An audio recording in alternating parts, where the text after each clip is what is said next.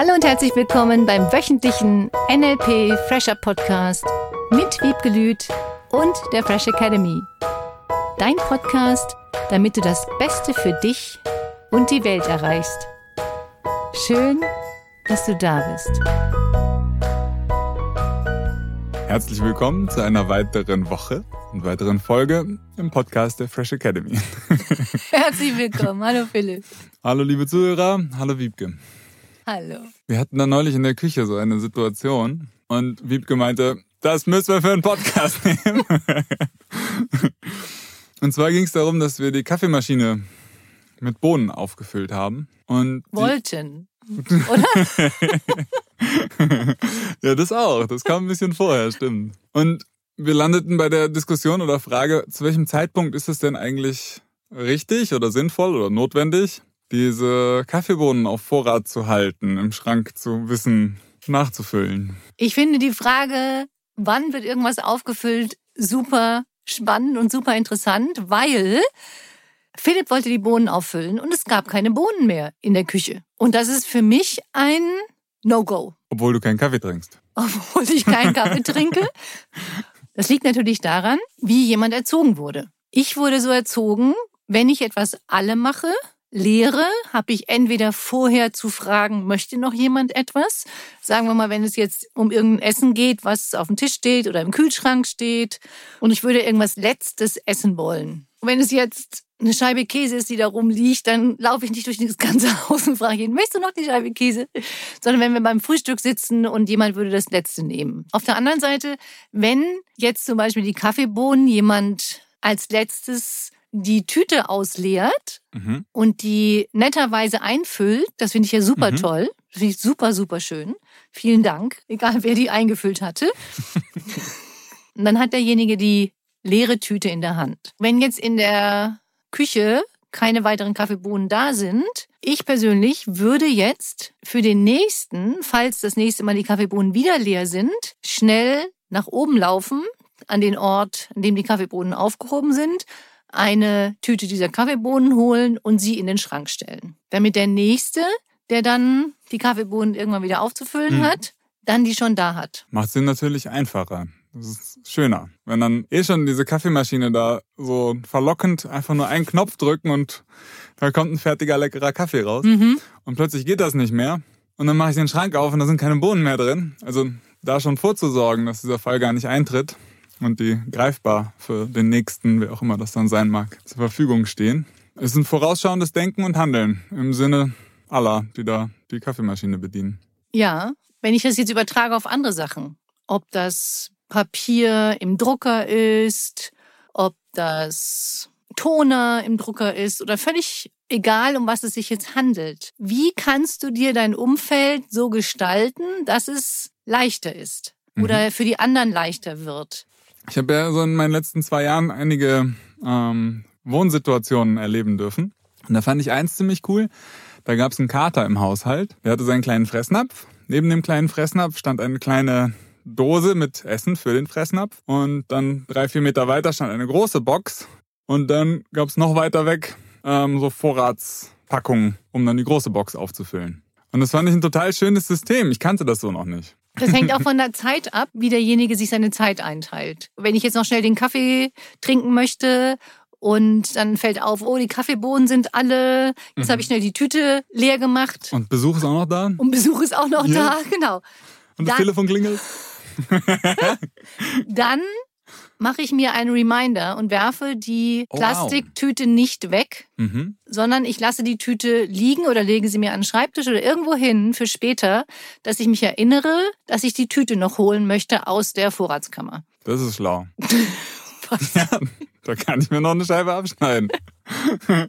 Weil den Reminder, den lasse ich oft gerne mal liegen und dann kenne ich es auch, dass sich dann wieder so ein Trott einschleicht, das, mhm. Ich sorge nicht für mich vor. Obwohl ich diesen Zustand so gut kenne und liebe, ich komme in einen Raum rein und es ist alles aufgeräumt, sauber, da wo es hingehört. Und ich kann sofort das verwirklichen, was ich in dem Moment vorhabe. Deswegen liebe ich dieses aufgeräumte Regal und weiß, wenn ich etwas rausnehme und es ist das letzte, informiere ich entweder denjenigen, der das bestellt oder lege mir das als Erinnerung hin zur Bestellung, damit immer, jetzt in dem Moment geht es ja auch ums Büro, wir arbeitsfähig sind. Und ja, es erfordert ein bisschen organisatorisches Weiterdenken. Was passiert, wenn ich das jetzt nicht mehr habe? Es ist auch schon mal vorgekommen, dass wenn ich was drucke, kein Papier im Drucker ist. Und ich habe mir das angewöhnt, alle zwei Tage, wenn ich das Gefühl habe, ich habe viel gedruckt, einmal unten in die Schublade zu gucken vom Druckerpapier. Einige sagen, kann ich immer noch machen, wenn es soweit ist. Das sind tolle Einstellungen. Ich mache das erst dann, wenn es soweit ist. Das spart auch Zeit, da muss ich nicht dann irgendwie rausrennen, wegrennen.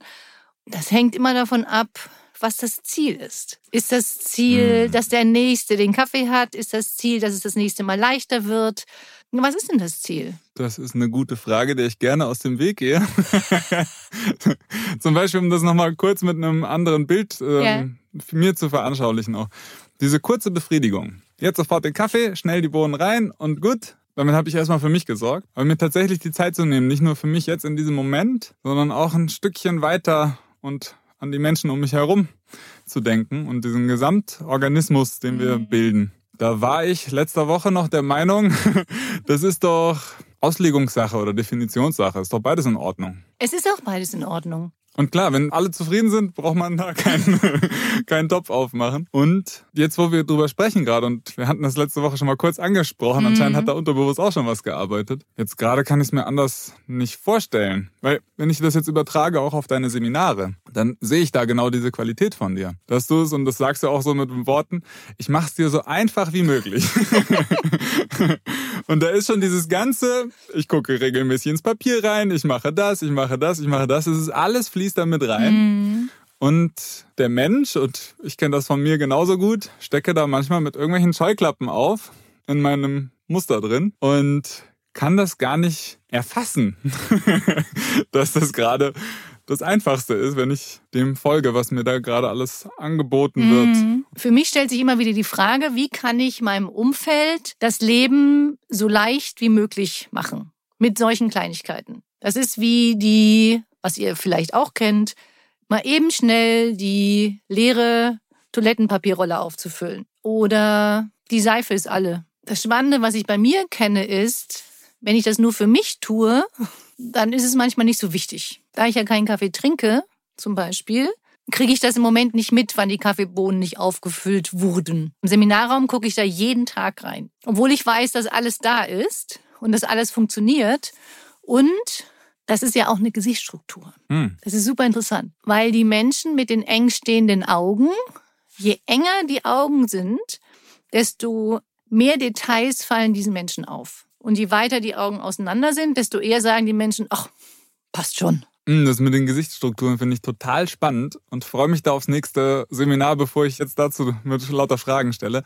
Weil ich habe da neulich einen Artikel gelesen, da geht es genau um diese drei Strukturen sozusagen. Da wird unterschieden in Geber, Nehmer und Tauscher. Mhm. Dann haben die das geguckt mit, wer ist am erfolgreichsten im Business. Und tatsächlich sind die Geber, von denen man das gar nicht so erwartet unbedingt, zumindest ich habe es nicht erwartet, die sind ziemlich viel auch in diesen ganz erfolgreichen Positionen vertreten. Genauso ganz am unteren Ende, wo sie nur geben und gar nicht mehr auf sich selber gucken. Ja. ja wie kriege ich das hin, aus dieser Perspektive in meiner eigenen Welt zu stecken und die anderen irgendwie nur als Mittel zum Zweck für mich zu sehen, hin zu ich bleibe im Kontakt mit mir und unterstütze die Menschen um mich rum. Und da gibt's ja auch ganz viele Studien drüber, was für Wechselwirkungen das hat, sich zwischenmenschlich Gutes zu tun. Und dass es wirklich genetisch bei uns drin ist, dass wir soziale Wesen sind. Und was auch Beziehungen ausmacht. Gute Beziehungen machen aus, dass jeder gibt oder geben will. Und wenn jeder so in seiner eigenen kleinen Welt ist, das ist ja auch okay. Voll. Und hat ja auch mit den Metaprogrammen zu tun.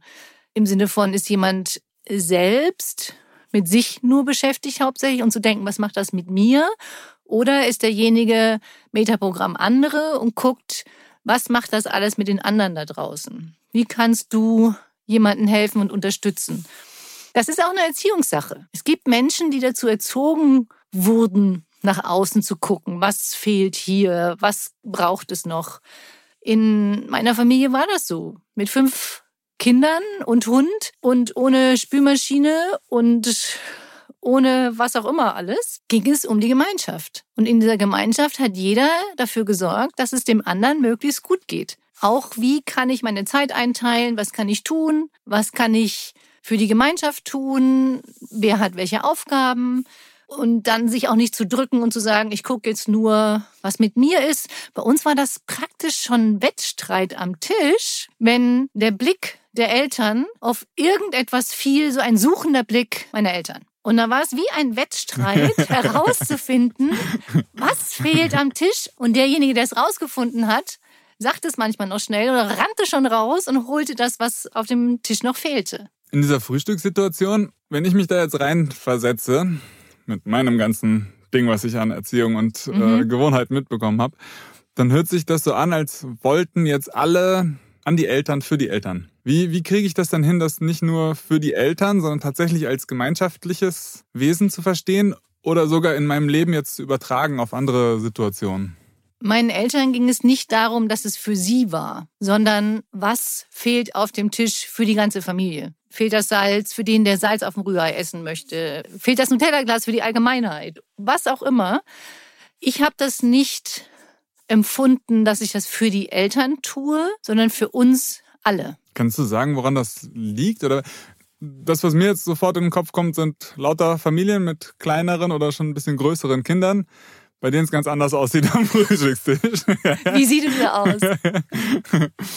Ein bisschen chaotischer. Da will jemand was und dann schreit er ganz laut, ich will jetzt mein Ei oder mhm. was auch immer oder ich will mein Müsli jetzt plötzlich nicht mehr. Andere kommen gar nicht erst zum Frühstück da rennen und fliegen die Kinder quasi durch die Küche, während es Essen gibt. Da gibt es gar keinen, wir sitzen alle gemeinsam am Tisch und sorgen erstmal füreinander, dass alles da ist, was wir alle brauchen. Also da gibt es schon sehr viele unterschiedliche Szenarien. Ja.